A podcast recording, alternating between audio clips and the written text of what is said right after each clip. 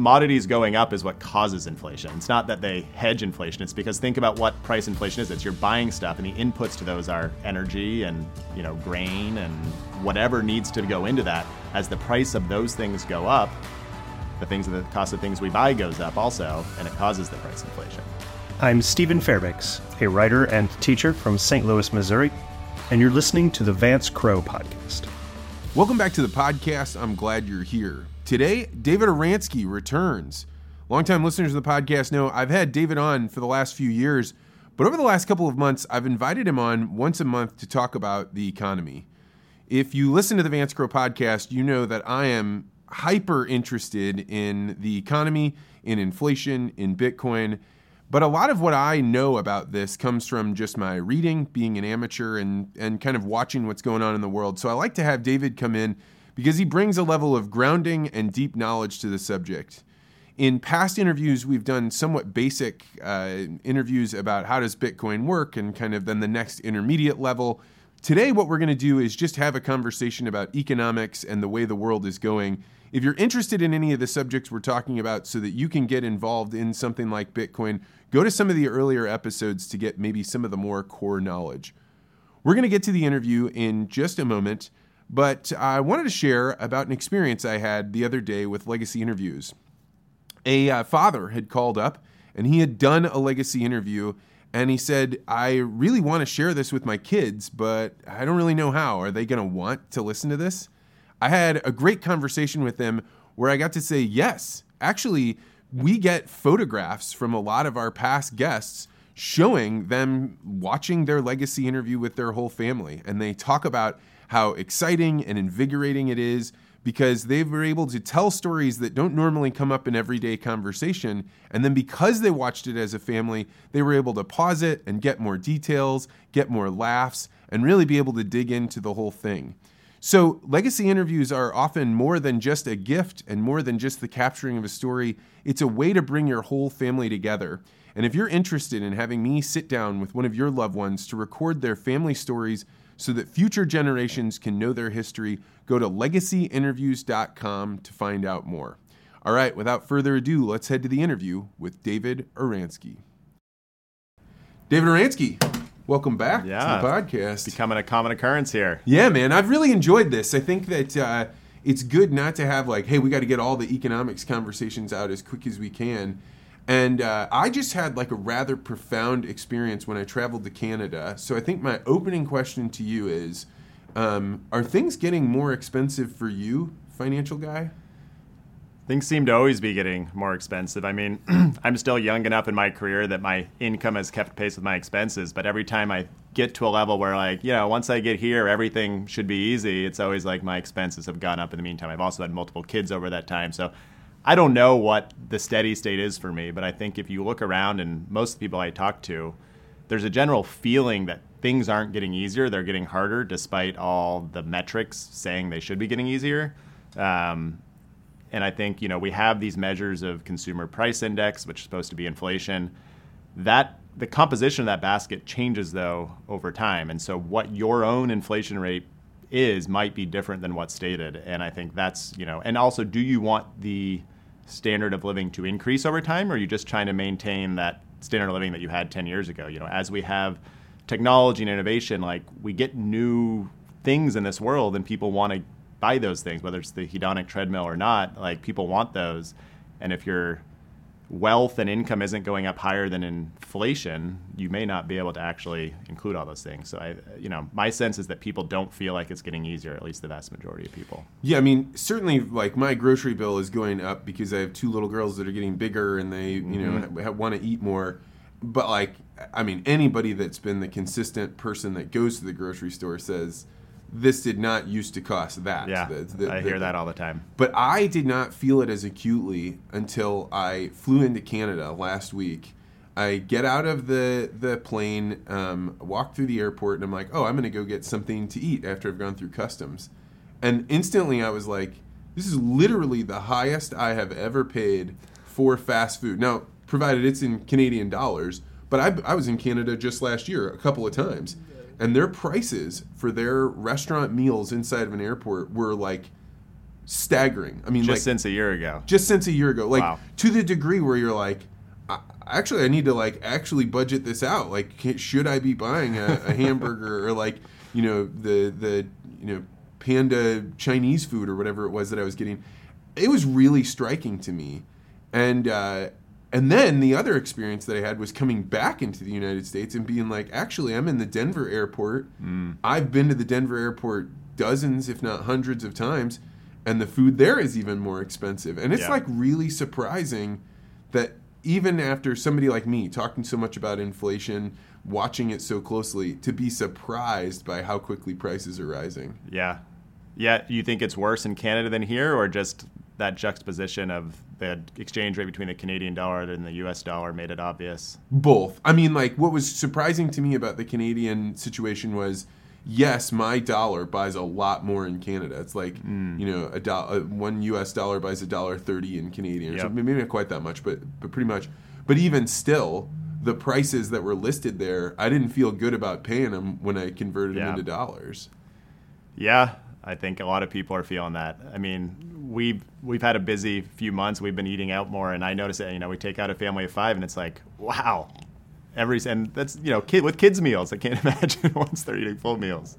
Yeah, and So- the, I think the other thing that was going on in Canada was so I was I was invited to go to a place called Lloydminster, which is right at the border between Saskatchewan and mm-hmm. Alberta, and so this is the Great Plains of Canada. It gets just barrenly cold up there, but they are Lloydminster is actually this really cool town because it's both a combination of uh, agriculture and oil. So they're the heavy oil capital of the world. And in the Alberta side, I mean, Alberta has 10 times the amount of energy reserves that Texas does. Wow. They can't leverage it, of course, because their government says you are not allowed, Alberta, to refine and then export this as a refined product. Instead, why don't you just send it down to uh, the capital or send it down to the U.S.? We'll refine it for you and then export it from there. So, like, the, these two provinces, Saskatchewan and Alberta, from my perspective, are vassal states. You produce the raw commodity, Yeah. and we'll take all the value off the top. What's the argument for why they won't let them process it? Well, a lot of it is like where are you going to export it to? Every time they try and put a, a pipeline in, all of a sudden Yeah. there's all these people coming out citing climate change and indigenous rights and you know the dangers of having pipelines. So when they, you know, the the the smart thing for a place like Alberta to do would be, hey, just run a pipeline over the Rocky Mountains. You've got a nice big warm water port and export it there. You know, have a good Yeah. deal with British Columbia, but they Can't can't, do do it. it. And so, because of that, it means they have to rely on other provinces and the United States to take those goods at whatever they're worth at the raw commodity price instead of a refined thing. And while I was there, so I was given a speech, and uh, I got sat next to um, a former provincial judge who had retired, the mayor of Lloydminster, and uh, and like a local dignitary, and they were telling me. Um, when they built Alberta and Saskatchewan, first, Alberta and Saskatchewan wanted to be one giant province. So that way they could be like, ah, we may be really wide and decentralized, but we've got the population to push back on the city. Oh, interesting. But then the other thing that happened was as they were selling land to people who would presumably move out there and work the land, they gave it to them at a good price, Yep. saying, hey, we're going to let you buy this land. And then with that money that you pay us, we're going to build the railroad straight across here. But here's the catch. Um, we, you are not allowed to build giant flour refining, um, like milling capability. All the milling has to be done back in the oh, back in yeah. the capital. So you could grow all this grain, but you had to put it on the on the Free train and ship it back. Yeah, and then if you wanted to get that back as flour, you had to buy it from them as Yeah. as milled flour. And so they've lived in this kind of perpetual state of being extracted, but the people themselves not able to really leverage it. That's int- and has it over time gotten more? They've gotten more power or lost even more control to. Yeah, I would say lost even more. So, so a few years ago, I was up at this conference, and uh, the the geopolitical guy Peter Zeihan was at Mm-hmm. same conference I was at, and he stood up in front of this group of cattlemen, and he was like, uh, "And I know what you guys should do. You know, you guys have all these reasons you should break away, and what you should do is become the 51st state of the United States." And I was like, "Oh man, you're gonna get booed out of here." And in fact, the people cheered. Right? I was like, Oh, shocked. really? Yeah. And I personally will never go to Canada and tell them what I think they should do politically. um, but but like, okay, he did that, and so that's when I noticed something's going on different in Canada than Yeah. what I understood. And so I started looking into it. This is when I became friends with Sean Newman. And you see that these people out west are very clear that the the old trope that they were telling themselves, oh, the city, it's just that they don't understand that we Yep. can't manage off of off of wind energy or like, oh, the, we have all these oil reserves. They just don't understand it. Well, after the COVID lockdowns and the extreme pressure that they put on them, and then ultimately the trucker convoy, Yep. now they are saying like oh we're not they're not confused right the people in the city are taking as much as they can from us Yeah. and now we've got to figure out how are we going to live because the trajectory that we're going on can't continue Yeah, that's interesting. So when you compare that to the U.S., are they living in the future? Like, you know, we often think of the U.S. as always being the vanguard of always pushing things forward, and the other Western countries kind of, you know. But it seems like maybe they're a pre, you know, forecasting of maybe what's to come here. Is yeah like i think like um, people kind of always look to europe and be like oh look how sophisticated they are one day we'll be as sophisticated as them but the reality is i think everything that's going on in canada is happening faster in canada because they have so much smaller of a population Yeah. And Canadians are in like I I think a high trust culture. I think they're breaking out of it, and we're watching the the horrible sadness of people coming out of the Garden of Eden, where you're like, mm. no, we all work together, we all get along, things work. But in a place like Lloydminster, right? So this is a town of thirty thousand people, but they have all these volunteer organizations. They have all these like chuck wagon races and you know st- stampede and rodeo and hockey Oh, wow. and they have all these activities that keep people engaged in the community and so there's a much higher trust networks up there within those Yeah. small towns and i think that those people believe like oh this is the way we're living so certainly the entirety of canada is this way and the reality was the people in living in the cities don't live in a high trust environment they live much more like Well, that's urban US. That's interesting. If on the local level, trust is increasing, but it's breaking down between greater distances or between the cities and the rural areas, and what does that, what does that mean? Like, where does that lead things? I mean, you see that in the U.S. too, right? Where people who aren't living in the cities often feel very misunderstood, or why aren't we being represented? And Yeah, I mean, I think like uh, when I go to Lloydminster, I think, what would we give here in the U.S. to have back what they like have been able to pass down? But Yeah. in the cities, like these institutions have broken down, and sure, Right. there's people that have church groups that they belong to, or like some volunteering groups, but they're nowhere near as robust as they are in a small community where you can't be just lost to the anonymous crowd. Like I told the story at the beginning of my speech. I actually hadn't thought of this. When I was flying into Edmonton, so you're flying over all these fields, it looks like you're looking down on a cold, snowy Illinois, which is where I grew up. Mm-hmm. And I remembered my dad when I was like 18 years old, and he was like, "Vance, what do you what do you want to do when you grow up and you get out of here?" And I'm like, "Oh, all I want to do is see if I can make it in a big city." Yeah. And my dad being like, "Vance, big city will you know welcome you with open arms because they are grinding people out the back and they need new people. The real question is if you've you know succeeded, if you're creating value, is like, do you even get invited to people's homes? Do you get mm-hmm. invited to that small town more than once? Right. Right. That's how you know that you're succeeding because in the city everything's anonymous. You're just a Yeah. gear, whereas in a smaller town you're a part of a of a network. You can be known, and that's something that like when I'm there and I experience it, it makes me want to figure out how to have it here. in that environment too, I feel like you care more about your reputation. You don't. The way you act is different when you're. And we've talked about this before. When you're going to see, you interact with the people, whether you like them or not. You act differently than when you can be anonymous. And I think that that allows people that have different opinions than you to have a like a positive impact on on like oh I have to be exposed to these ideas because I can't just roll my eyes and you know Yeah. click don't show me this viewer anymore yeah. right like Yeah, which is what you, You do on social to- media You're forced to interact with those ideas, but also in a respectful way because you got to see the people. Yeah, I, as I spoke with Canadians up there, like they are further down the path of like we need to do something about this than most Americans are. And the, Hmm. clearly, this was like a you know a microcosm where these are like ag people coming to the specific conference um, and talking to the speaker, but they are definitely like much more aware of what the government will do to them. You know, there was much stronger lockdowns there. Right. They took people's bank accounts.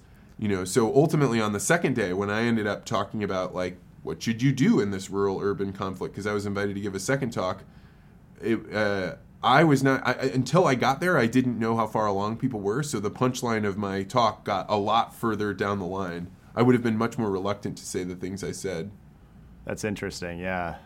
And you attribute that to that it was actually harsher there, mainly during COVID, or just in general that there's been more tension around those. Oh, it's so much harsher there. So Okay. like the farmers right now are paying carbon tax credits for using fuel in their machinery, right? And they were supposed to get some kind of like dispensation, but it didn't work. And so ultimately, these are not carbon taxes where like the government is taking that money and putting it towards some giant carbon vacuum in the sky Right. or some, you know, magical thing. It's in fact, what they're doing is they're writing a rebate check to the people living in the city that are paying that carbon tax. They're saying, well, you shouldn't have to. cars. So they're buying them. They're using that money, no, just to give them straight up checks, just straight Just up stimulus checks. Stimulus checks.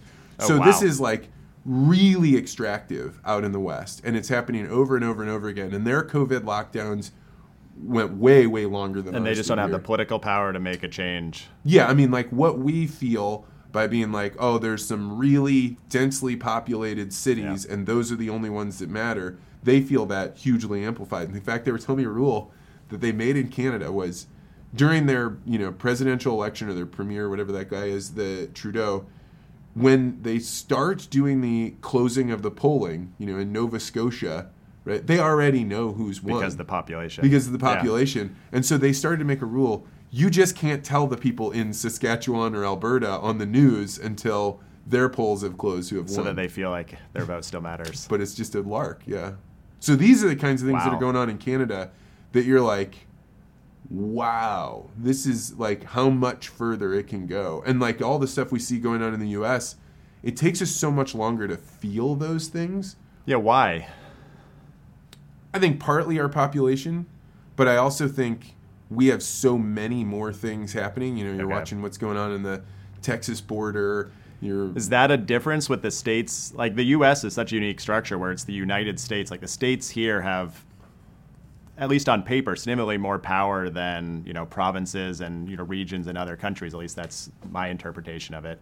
Do you think that's one of the reasons for that, or yeah. I mean, the the judge who I'll I'll have him on if he'll come on uh, pointed out that you know enshrined in the U.S. Constitution is if the power is not specifically enumerated, Right. it goes back to the states, right? And um, there they don't have it, right? It's like all the power is the federal power, and the Constitution is like these are what powers we're giving you Yeah. uh, or rights as individuals. And one of the crazy things, so I mentioned all this oil that's in Alberta. In the 1980s, the government said, nah, that's actually the crown's oil. So if you decide on your land, hey, I'm going to hold this oil because I don't need the income right now, but one day this energy could be really valuable for my grandkids. Doesn't matter because Yeah. they can go into your neighbor's property that he's agreed and they can milkshake that right out I was going to say They that's just- where the expression comes from. exactly. So they just take that pipe, walk over, you know, uh, underground, Yeah. uh, run it all the way to your oil reserves, and suck them out. And so there's a few people that have oil wells in Canada that have been grandfathered in that they still own it, and maybe they can pass it down one more time. oh wow. But like all of those mineral rights are going away. They're so totally different than the U.S. that they. One guy was telling me like, whatever you know about mineral rights, just forget it before you walk into Canada because it's so different. Times are just getting crazier and crazier. Well, so the thing that I was telling you about before the cameras got started was that, um, you know, the first talk I gave was about how to tell better stories. They have these institutions, this AgriVision group that comes together once a year. They do all these events. So I was like, you guys have figured out how to pass down these institutions. So keep doing that. Keep telling stories because that's been lost here. But the second day, I had a chance to talk about like what's going on rural and urban. Yep. And after having heard this dinner and like the things that were going on. I thought I knew what was going on with Canada because I listened to Sean Newman's podcast Yeah. pretty much every week. um, I, I like took it really seriously and said something that's different than what I. I a lot of people, a lot of companies go to the farmers and they say, "Hey, farmers, you need to tell your story. It's really important for the people in the city to hear you tell your story." And that's probably true. Yeah. But like, you couldn't stand up in front of a bunch of Canadians and say the reason that all this stuff is happening to you is because you're not telling your story about how your farm is a fifth generation farm and you really care about it because they don't care. right? Yeah. Like they're taking from you anyway. And so the punchline of the story was really like, what I believe you should do is focus on your community and inside of your community, like look at the five people that you spend the most time with Yep. Um, because you know that famous line you're the average of the Yeah. five people you spend the most time with now include podcasts and movies and television shows and see if that knocks anybody out of your list because it's the same thing if you're Yeah. listening to hours of a podcaster more than you are your best friend you're spending more time Right, with that yeah, yeah. person and now the question is who on that list of five do you respect but that you disagree with the most hmm. because it's that person that that whatever the distance is that person is from like your regular belief set that's the widest your window is going to be open to hearing new ideas Oh, interesting. Yeah. and you need to have that if you're going to avoid being a part of a mob and then the next point that i made was you all are sitting on all these energy reserves and they won't let you export it. Well you have a magical thing that's just come up in the last 15 years Right. which is you could burn this energy yourselves and have bitcoin miners sitting right there. Con- t- t- so burn the energy create electricity use that electricity use mines. And now if people want your bitcoin you've just digitized that energy and you can send it anywhere in the world. And for the i, I was like I don't know how they're oh, going to like this. But people really liked it. They wanted to talk about it. They wanted to know how does that work? How does that where do they go? So was it's the culture is definitely changing that they're more Ener- open to it. Energy and Bitcoin are increasingly becoming intertwined. I think people are finally starting to realize that connection there. I actually think that could be one of the best alliances in terms of those of us that want to see Bitcoin succeed, like, you know, the energy sector, you know, having them as an ally. And for purely profit driven reasons, like we don't even have to be aligned with like philosophically what we want. Like it is mutually beneficial for those two to come together.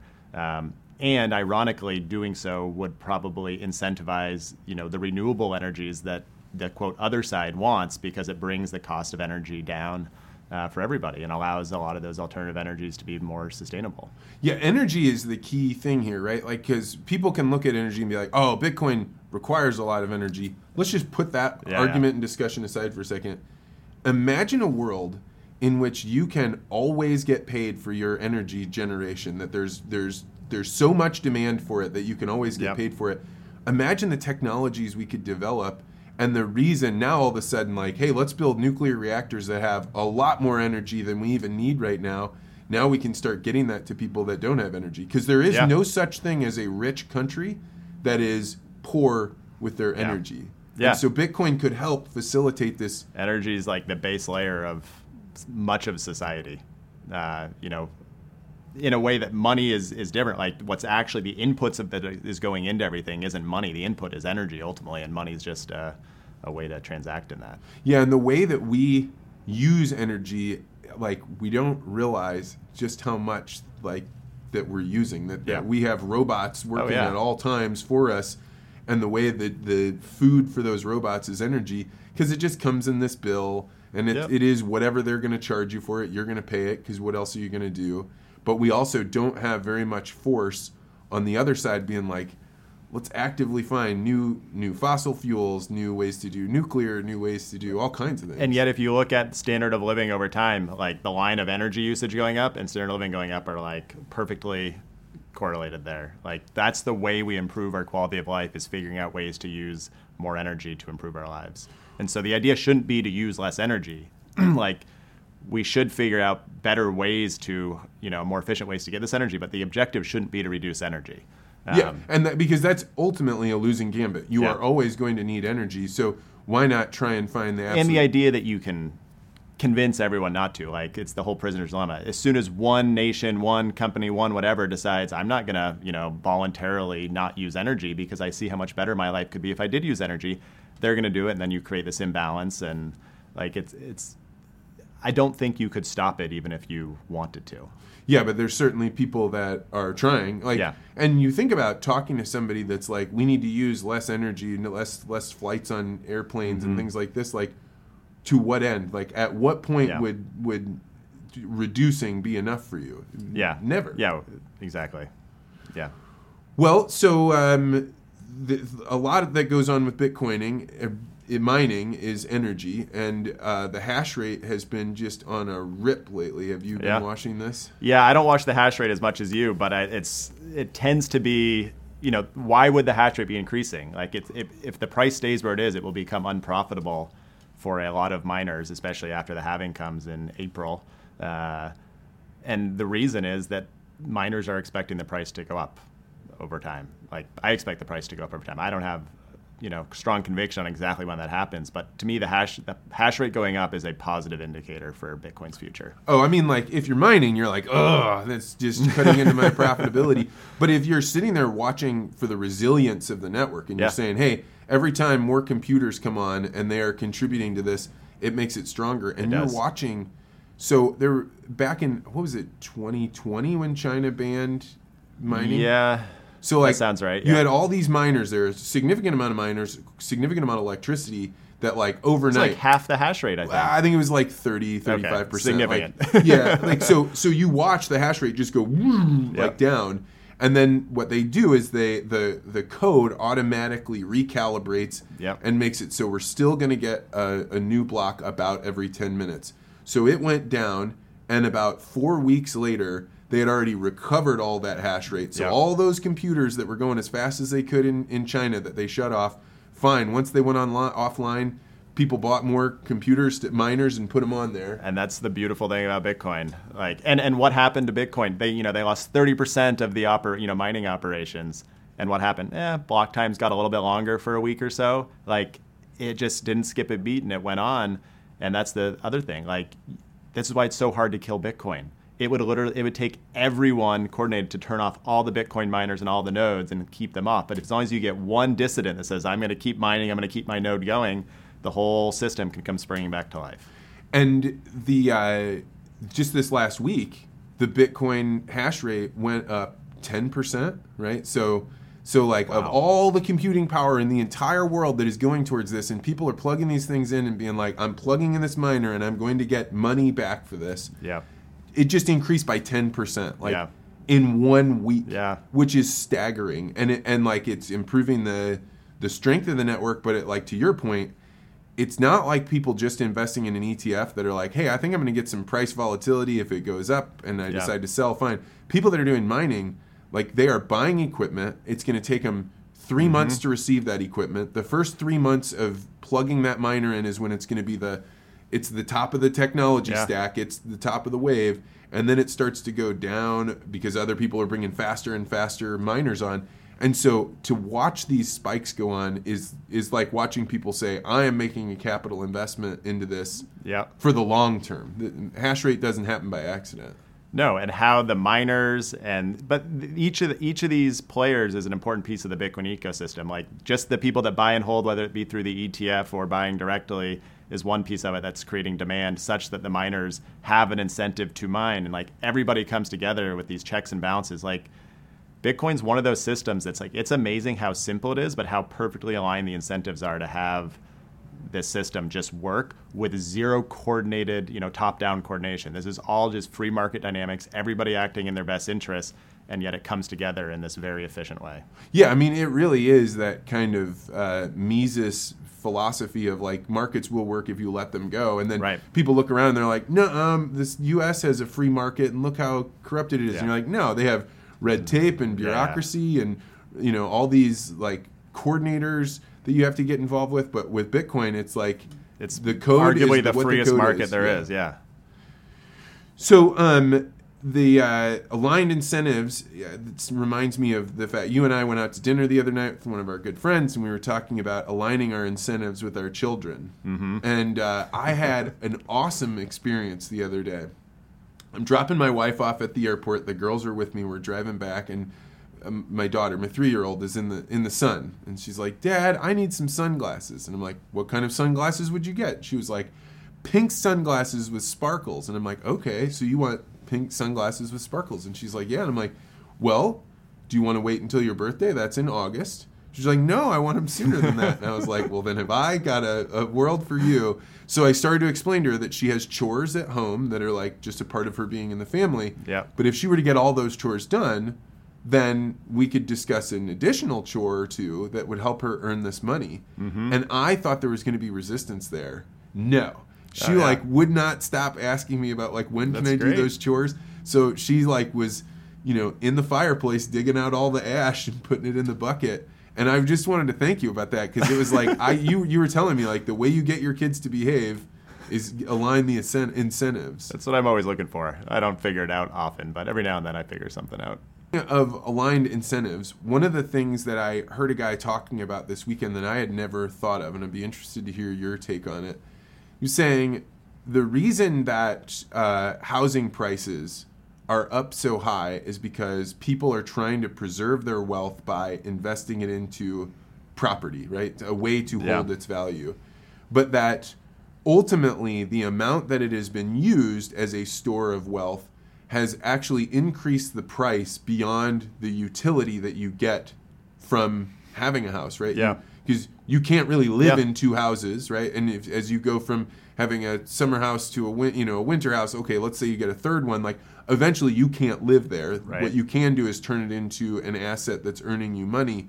But that the his proposal was that the housing market is wildly overvalued because almost all the people that own it aren't using it. Yeah. I mean, that's my general feeling too. The hard part is quantifying that. I mean, this is an argument that I've made in general that many assets that are have been great investments over the last few decades are ones that are arguably being used as a, as a savings account because the dollar isn't a good savings account, whether that be stocks or real estate being the two big ones.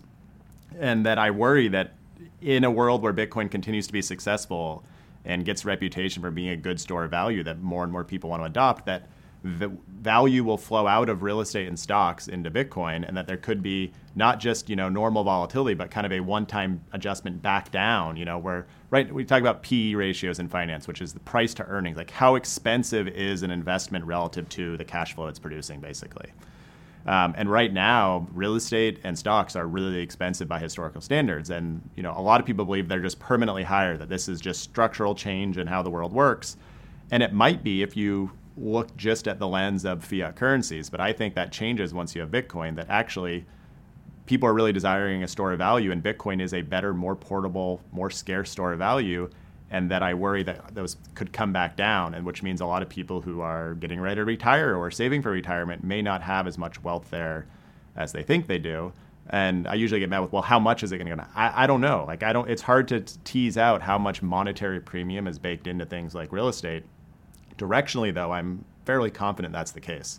Um, and in a world without Bitcoin, those might be the best store of value, but I think it's not anymore. Yeah, I mean, like uh, I have a lot of friends that are in real estate. I would not tell them what to do. They've done very well Yeah. financially, but it was the first time I had ever considered that.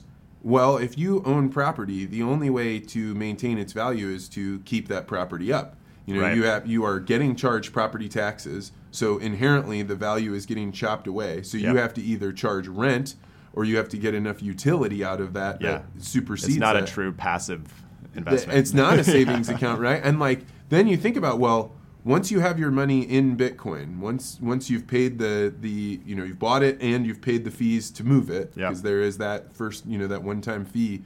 Um, now you don't have carrying costs year Yeah. in and year out. So long as the government stays out of it, you you won't be you won't have it taxed away to nothing the same yeah. way that land will. You're not having to pay to maintain it. You're not having to worry about tenants. You're not having to worry about you know natural disasters. You're not like yeah. I think if the reason you were holding real estate was a store of value, there are better options out there now. Um, but real estate will always be valuable. People need places to live. You need places to farm. Like there will be.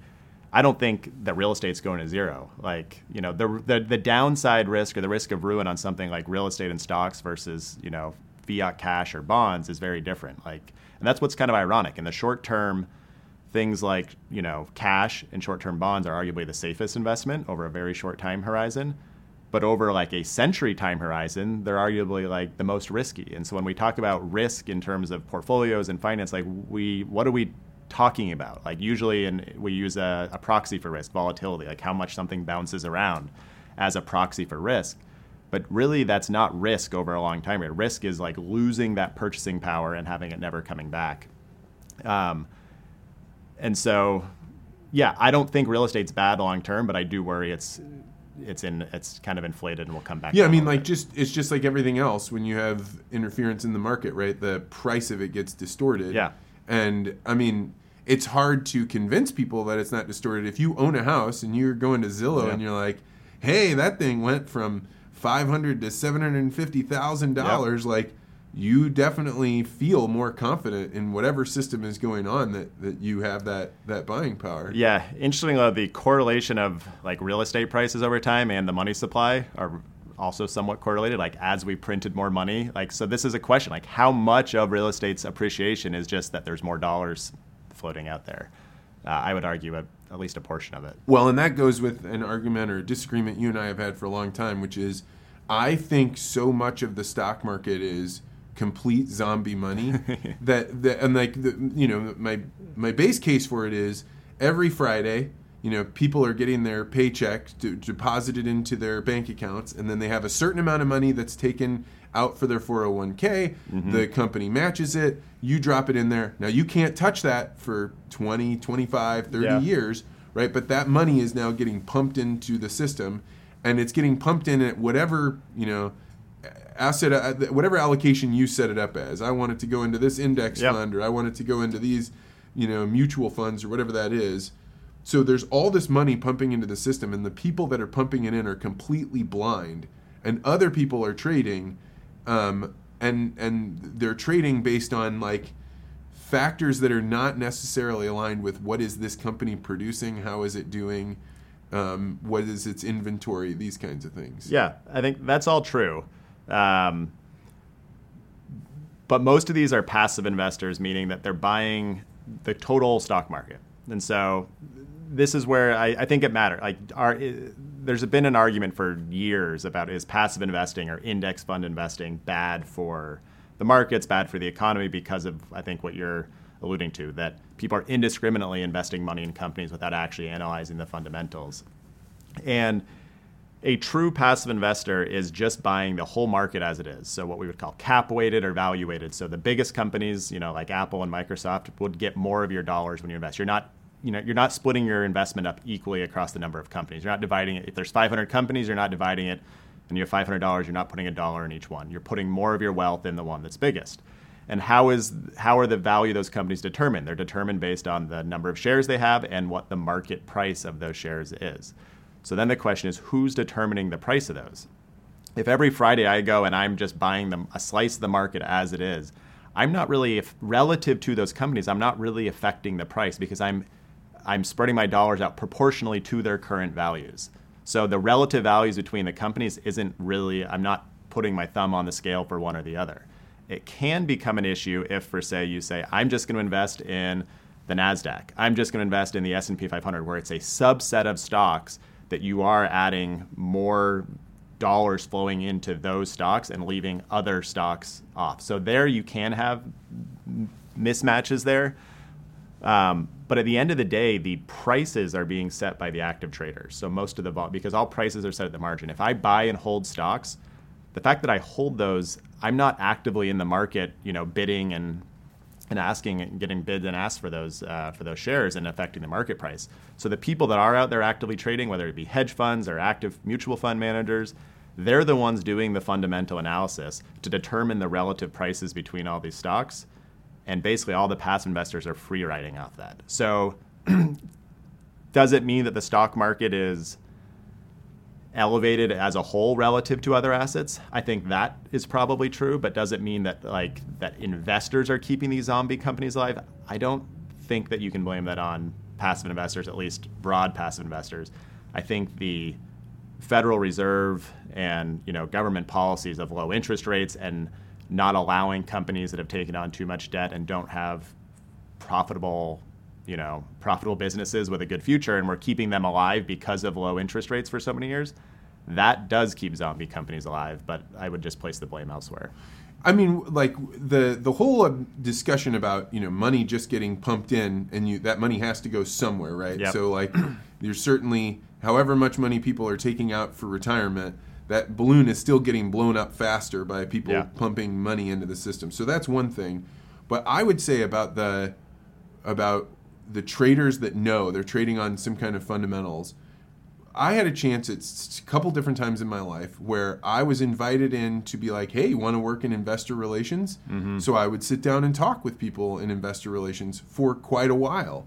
Yep. And I would ask them detailed questions about what is it that this company owns, right? What is it that we are producing?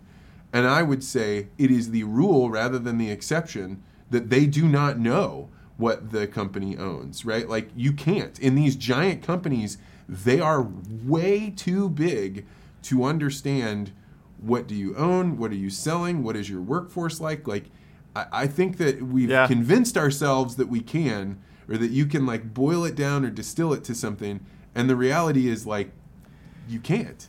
Yeah, I don't think any one person knows all of that, but that's the beautiful thing about markets. Like, if you do have a piece of information that you think isn't properly priced in the market, you can act on that. You can go either buy or sell relative to that position. Like, if you think a company has some valuable thing that other people are underappreciating, you can go buy the stock in that company, which adds demand for that company and pushes the price up for everybody, including all those passive investors. So, as long as there's somebody out there having an argument with somebody else about what the fair value is, and they have the capital to, you know, vote with their capital, I, that gets baked into the markets. That's my view. Is it does it work perfectly efficiently? Absolutely not. Uh, but it's always trending towards being more efficient. I mean, I as a analogy that you know takes it to the other. I mean, imagine there's an estate sale and there's some you know famous painting by some famous artist, and this isn't my area of expertise, so I wouldn't be able to name them.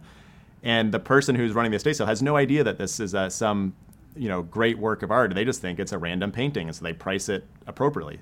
If someone shows up to that yard sale and identifies it as a famous painting, they might get to take it off their hands for really cheap, really inefficient market, even because the seller has no idea. But what if two people show up and they both recognize that that painting listed for $100 is really worth $100,000? They're going to keep bidding each other up until it gets close to that price. So you don't need to have everybody know the information. You just have to have at least two people with enough capital and with that information to properly set that price for everybody else. I uh, grew up on a diet of the markets are are uh, like efficient and this Yeah. is how it works. My father was a stockbroker. These are the arguments I've, I've Yeah, yeah. heard m- many times, and I agree in theory that this is the way that it should work. Yeah. But that I would say that the complexity of these companies is such that it is literally not possible because what you don't see in that estate plan is yes that that you know that painting should have gone for $100,000 on the open market it would but you also don't see the colossal amounts of debt the like the uh, hole in the backyard that is going to be a liability like I, I mean you Yeah. can give other examples but but my point is I think in the US capital system we have been convinced that it is efficient and it is actually being run by communications departments that do not know what they are buying and selling. Yeah, I would never make the argument that markets are purely efficient. Like they're clearly not, and you will never have perfect information. At least in liquid public markets, though, I take the opinion of, you know, just like the wheels on my car or the tires on my car are not perfectly, you know, symmetrical and round, but they're close enough that it gets me where I'm going just fine. So I still use the model of efficient markets in general, but it's also important to like notice when things are really out of whack. Um, but also, markets can be efficient and still wrong. Like markets being efficient doesn't mean that the price is always right. It just means that it's a fair representation based on what everyone in the market, you know, acting on their own information is, you know, voting with that and like that the prices are fair. Well, Um, I mean, w- uh, price is fair. That's like a funny thing because I'm in the total belief is what is the fair price? Whatever somebody's willing to sell for, yeah, that yeah. somebody else is willing but to that's, buy for. So this is what's different between value and price. Because if you value something more than its price, you will buy it. That's what will compel you to buy it, which increases the demand for it and will just nudge the price up a little bit more.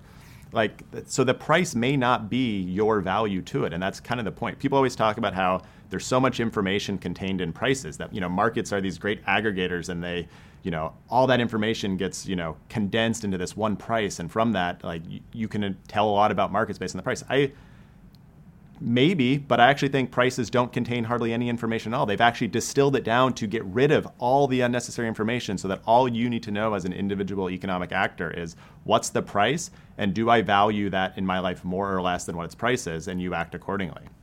And so I I don't know. I'm. Uh, I also don't think. I mean, because outside of Bitcoin, which is only like a small percentage of my portfolio and what I recommend, like we mostly do invest in passive funds, and we're not doing you know many sector funds. We're buying like the whole world, basically global equities, and from that regard, you actually don't even need to believe in efficient markets for that to be a good investment thesis.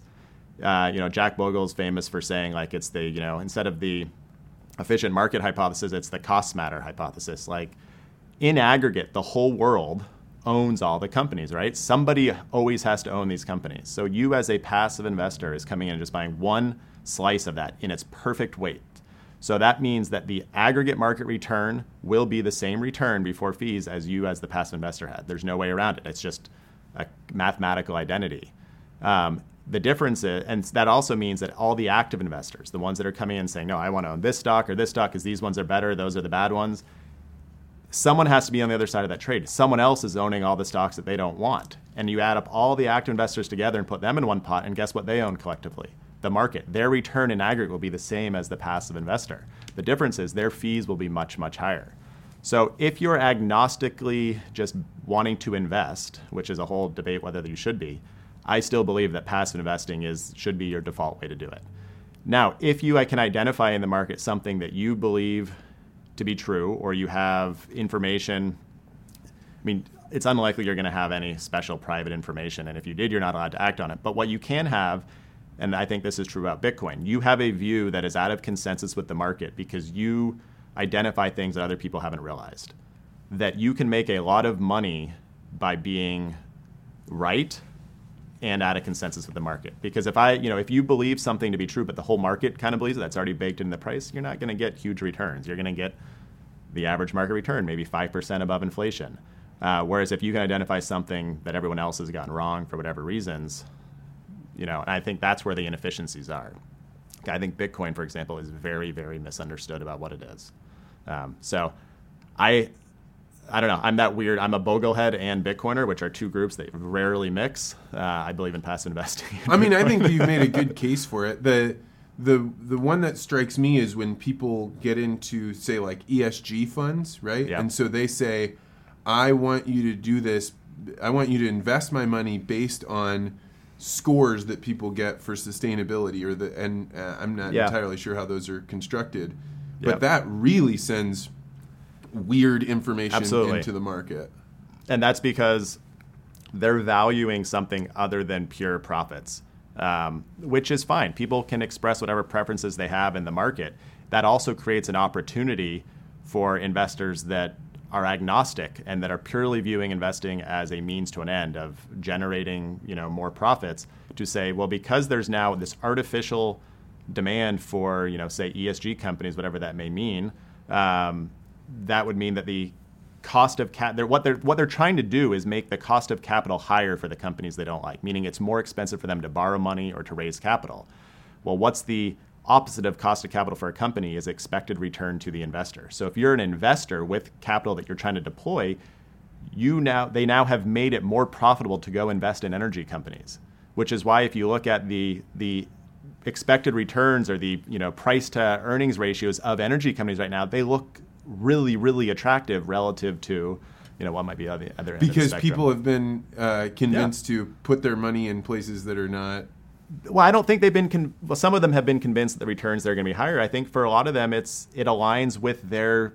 beliefs that aren't always aligned with maximizing profits and that's okay. They should be allowed to express that way.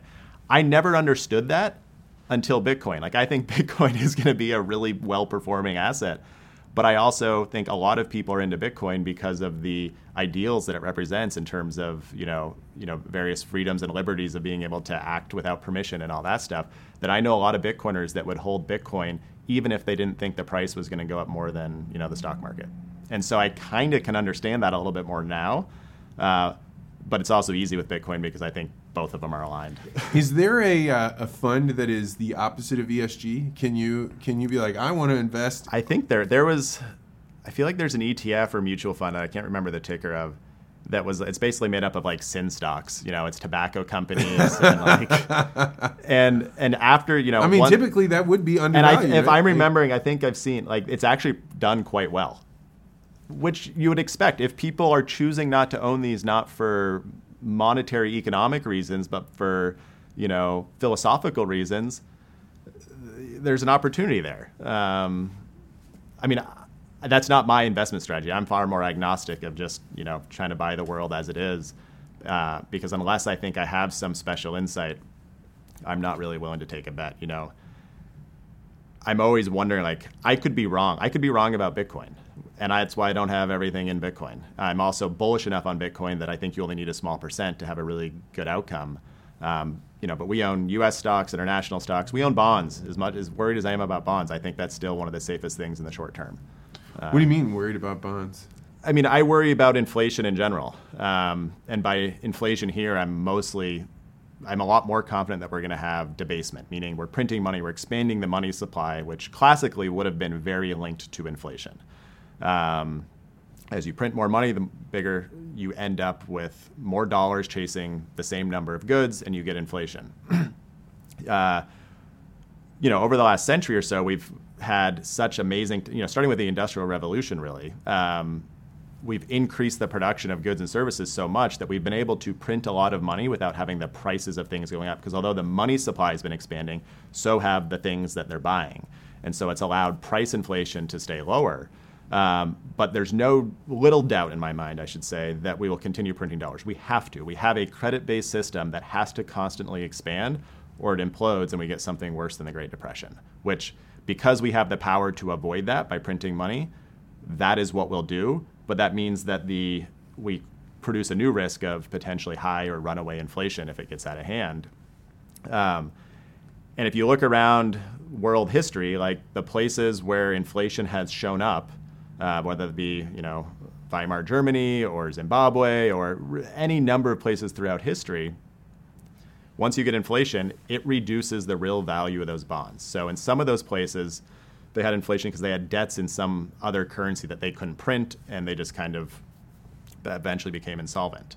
In the U.S., um, we aren't likely to default on our debt. We can always pay it because we have a money printer, but that means we will continue just to stoke inflation um, by printing money. And so with that, uh, bonds could go down in value. They will always pay back what they promised to. You know, when you buy a bond, you're basically lending thousand dollars, getting paid an interest rate, and then you get your money back, that thousand dollars back at the end of the term, whether it be five years or ten years or twenty years or thirty years. And I think if you're buying U.S. debt, you will pr- almost certainly get that back at the end of the period. The question is, does the purchasing power of that thousand dollars has that gone down over that period? And I think that's the real risk bonds are safe in nominal terms. U.S. Treasuries are safe in nominal terms, but will it buy you what you think it's going to buy? And um, there's actually a recent study uh, by a few finance professors that came out this fall looking at around the world data sets, not just U.S. data, which is what most um, financial analysis is based on, but around the world, you know, what's the best investment portfolio to hold during your working years and during your retirement years? um, if you couldn't choose like what country you were born into. And the idea of this is that although the U.S. has had a great run, like what is the future like? Is the is the past likely to repeat itself, or what if we were, you know, what if we had an experience that looked more like Japan or any other developed country in the world? And so they looked at this, and the conclusion that they came to is that the safest investment portfolio over, over long periods of time. So not looking at volatility, but looking at like that you didn't run out of money, basically is global stocks, 50% US, or sorry, 50% domestic, whether that be, if you live in the US, that'd be US, and 50% internationally, and zero bonds, which has given a lot of people like, what? Because convention in finance is, you know, you need stocks and bonds, and as you get older, you want more bonds because you can't take as much risk. And if you look into the reasons for why bonds fail and why they don't make sense in a super long term portfolio, it's inflation. Uh, the real value of those bonds goes starts approaching zero as inflation takes off. Um, in the U.S., we haven't seen that because the U.S. has won two world wars. We've been the powerhouse for the last century. But if you lived in another country, it was a far worse experience. And so this is still a relatively new paper. There haven't been many rebuttals to it yet. Um, I haven't looked through the data enough to see if there's certain methodologies that don't make sense. But to me, it isn't inconsistent with the you know what I've studied by learning about gold and Bitcoin in terms of what happens around the world. And so to me, the implications are not that everyone should get rid of bonds, um, because I think most people probably can't handle the volatility of a full equity portfolio, um, but that you should think about, you know, there are other options out there. You know, is, for example, gold a better alternative to long-term bonds? Like, should you really be lending money for 20 or 30 years when inflation is always has a risk of taking off. You know, maybe shorter term bonds make sense. Maybe if you want to hold a savings vehicle for long term, it should be something like gold or aspirationally Bitcoin. Um, the other thing that study didn't look at, which now exists at least in the US, are inflation protected bonds. You can buy inflation protected bonds from the US government that gives you some protection against not monetary debasement, but against price inflation, which is what we're buying. And I think it's not perfect. It's tied to CPI, which may not perfectly correlate to your own consumption habits, but it's, it's close enough. Um, it's the best that's out there. Um, I think that's one. Although interestingly, when I was looking into this afterwards, I learned that in Canada, back to Canada, they also had inflation protected bonds. And in fall of 2022, which was kind of right as inflation was peaking around you know, the world, what did Canada do? They stopped issuing inflation protected bonds. They said, oh, there just hasn't been enough demand for these. They've been, they've been out for you know, decades. And suddenly, the first time we get inflation in the time period that they've been out, they say, oh, no demand, we got to cut these off, which for me was like, oh man, that's interesting. I would guess there's something more to that than just lack of demand. And what's your sense for what that would be? That when you are a country that, and I don't, I don't know Canada as well. I, you know, I live in the U.S. and that's everything is U.S. centric in terms of my finance world. Um, but in the US, we aren't likely to default on our debt by not paying our debt. We're going to default by printing money and devaluing that currency. And that's what, you know, right now we have a debt to GDP ratio of like 120%, maybe 130% now. Um, and how do you solve that? You either need to have significant growth, which we've had deteriorating growth for a while, so that's going to be hard, or you need to effectively inflate away the debt. And so you inflate away the debt by printing more money, but that causes inflation. And if you have too many inflation linked bonds or programs, whether that be Social Security or anything else that's inflation linked, it becomes a problem because as you print more money, you cause inflation. You have to print more money to make all those, you know, your Social Security holders, your bond holders keep up with inflation. And so you can't ever solve the problem. You can't inflate away the debt. What you need to be able to do is have uh, liabilities that are not tied to inflation. And so to me, that could be like whether premeditated or not, if we eventually are in position where you have to inflate away the debt, it would be better from a government standpoint not to have inflation protected bonds. Yeah, and to so have to pay that. Maybe maybe close the window so that that doesn't become a limiting factor if you need to use that tool, you know, down the road. So it makes me wonder. Like I don't know. I haven't heard any rumblings in the U.S. of getting rid of TIPS, but uh, it makes me glad that we already own a bunch of them. They're, I doubt they're pulling them back. It's a contractual relationship. It's just whether whether they'll issue more. So as you think about things like interest rates, these these get changed when a wizard walks away from his special wizard meeting and then he stands in front of a podium and and says these magical words where he's not actually saying what he thinks, he's saying these words that will trigger Yeah, that's a lot know, of what it is. all these symbols and like uh, what do you think? How has the the Jerome Powell managing the economy gone so far? What do you think of the wizardry behind it? Yeah, I mean, you know, we can debate, and in circles where people are talking about gold and Bitcoin, there often is a debate about whether what role a central bank should even have. But if we just assume that this is the system we have, and Jay Powell's job is to, uh, you know, fight inflation and keep unemployment at reasonable levels and maintain stability in the financial system, he's done a better job than I think many people expected. Like, if you just take that mandate that that's his objective and that the Federal Reserve exists and this is their role, he's done so far a pretty good job. Like, I don't know that we're going to have this soft landing, um, but we haven't had a hard landing, at least yet. Uh, so I don't know. I'm more in that camp of I, I question how much they should be involved, but he hasn't dropped the ball yet. Uh, I think he is going to be in a position where he's increasingly having to fight the Treasury, you know, in terms of, you know, the Fed is trying to maintain tighter monetary policy to keep inflation down. At the same time, you have the Treasury now issuing, you know, lots of short-term bonds and continuing to do deficit spending, which is, you know, the equivalent of easy monetary policy. It's stimulative into the economy. And this whole idea of fiscal dominance, I think we maybe talked about a little bit last time or touched on it. Lyn Alden talks a lot about it. Um, increasingly seems to be taking over, where the stimulatory effects of what the Treasury and the U.S. government is doing are more than offsetting the tight monetary policy that the Fed is able to do. And that as this continues on, the longer we keep interest rates higher, the more stimulative it becomes because now instead of paying 1 or 2% on our bonds, we're paying 5%. So that's more money that's being pumped in, given out to all the bondholders, and then goes and gets spent on other assets or other consumption goods. And that eventually higher interest rates end up having the opposite effect that we hoped they would. Um, so we'll see where that goes. I think ultimately the Fed has a lot of control over the short term interest rates. They don't necessarily have as much control over long term interest rates. And I think that's the concern where you could see if people start to lose confidence in the U.S.'s ability to pay its debt back, you could have a situation where the dollar is doing quite well relative to other currencies, but U.S. Treasuries, you know, especially long-term Treasuries, are not. They're, the yields are going up, which means the prices are going down um, I think that's a real possibility in the coming, you know, decade, two decades. Yeah, you're you often talk about how the, how slow it could move into the U.S. system because of the uh, they call it the milkshake theory, right? Yeah. Where where well, you you explain it better than I can. Yeah, so this was term coined by Brent Johnson, who's a fund manager or investment advisor, and the idea is basically that um, and he's actually a gold bug. Like he gets criticized a lot by everybody because he's you know seems to be defending the dollar, um, but he's actually you know his his like fund is like the Santiago Gold Fund. Like he was is primarily a gold bug. He just has a different view than most of the other gold bugs, and his view is that the US dollar being the world's reserve currency has a lot of special powers with it. And one of those is that we can set basically monetary policy for most of the world. They all need dollars to pay off their debt. We've got the whole euro dollar system where they owe money to each other and they're kind of outside of the normal Federal Reserve system where they can get, you know, cheap lending directly from the Fed.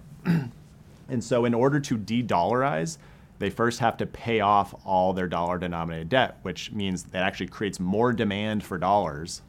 And as they're paying off that debt, the dollars get harder and harder to get because that debt most of the money we have was created by debt being issued. And so as the debt goes away, dollars are destroyed, which means fewer and fewer dollars to pay off the remaining debt. And you get this kind of race to zero where in order to get off the dollar, you have to cut off your own arms and legs. And so people aren't really going to want to de dollarize. But even if we try to, the dollar is going to go up in value all along the way. Now, he ultimately believes the dollar eventually fails and gold becomes really valuable, um, or at least the dollar goes down relative to gold. But he thinks in the short term, the dollar goes up. And I think there's at least some credence to that. Um, I would rather own the US dollar than any other fiat currency. Um, but I think there's a world where the dollar does well relative to other currencies, but still does poorly relative to things like gold and stocks and Bitcoin. Yeah, it's hard to imagine a scenario where you we picture like the U.S. dollar holding value, right? Like it's not losing value um, as fast as maybe yeah. in other places, but like I can't imagine a world in which you know, I I I gather up a bunch of dollars to be able to give to my children because they're going to expect that they'd be able to use those dollars in the future. Yeah. And so it's an interesting thing to ask yourself like, okay, if that's the worldview that you have, Vance, at what time frame, at what like interval does this occur? And I can tell you that my experience of flying back into Denver and and eating in the restaurants in the airport, which I'd done so many times before, where I was like, this actually the money is yeah. losing money value faster than than what I even me, the inflation yeah. person, like it's happening faster than what I thought. Yeah, I yeah, and this is where I have to separate I'm very confident they're going to print money and debase the currency. I'm reasonably confident we're going to have some waves of inflation here higher than what we've had in the past, but I don't know that in the short term we get runaway price inflation. I'm less convinced of that. But that's I'm positioned such that if that happens, like we should be okay. So when I think of like looking at the portfolio, like what does well in an environment where we are printing money, but price inflation isn't going crazy. So you know people aren't in a lot of pain yet. You know things like stocks probably do really well. Things like Bitcoin probably do really well, and that's kind of the environment we've been in for you know decades now, where we're printing lots of money, but it doesn't show up in price inflation, and that can be you know what could get us there. You know if this AI stuff really is as amazing as you know they say it's going to be in terms of productivity, that could allow us to have more goods and services with fewer inputs and allow us to print more money without causing price inflation. At the same time, that will also put a lot of people out of work. And what are they going to want? They're going to want stimulus checks. And so we're going to have to print money. like, I think we could get there. And again, that's where owning scarce assets is really valuable. In a world where we get actual price inflation, I think one of the most underappreciated assets right now is back to energy. Like, you know, energy's sold off a lot. People, you know, think that this energy transition is going to happen overnight. Uh, I think in that world, you probably want some commodity exposure um, because that commodity is going to commodities are going to have a little bit closer of a hedge to actual price inflation, whereas monetary assets, gold, Bitcoin, stocks, and real estate to some degree, having monetary premium, do well in a debasement scenario. Huh. I guess I'd not delineated it that way, but yeah, you're right. Like so, in in the commodity world, those prices are reflective of what's going on right now. Well, because commodities going up is what causes inflation. It's not that they hedge inflation. It's because think about what price inflation is. It's you're buying stuff, and the inputs to those are energy and you know grain and whatever needs to go into that. As the price of those things go up, the things the cost of things we buy goes up also, and it causes the price inflation. You know, something that uh, in all of this that's gone on over in Europe is that they've had so much energy turned off due to their green economy. I was just reading yeah. somewhere that Germany now has the same power generation that it had at the same time when the Berlin Wall came down. And I didn't check that stat out. Some some listener might be able to tell me that that's not correct, but like it's amazing to think about the basket of goods that they bought from the U.S. Like you guys should do natural gas. Oh, here here's a pipeline. Oh, the pipeline's blown up. Now you've got to you know truck coal in from. Oh no South no, America. we'll send we'll send it over in yeah on boats.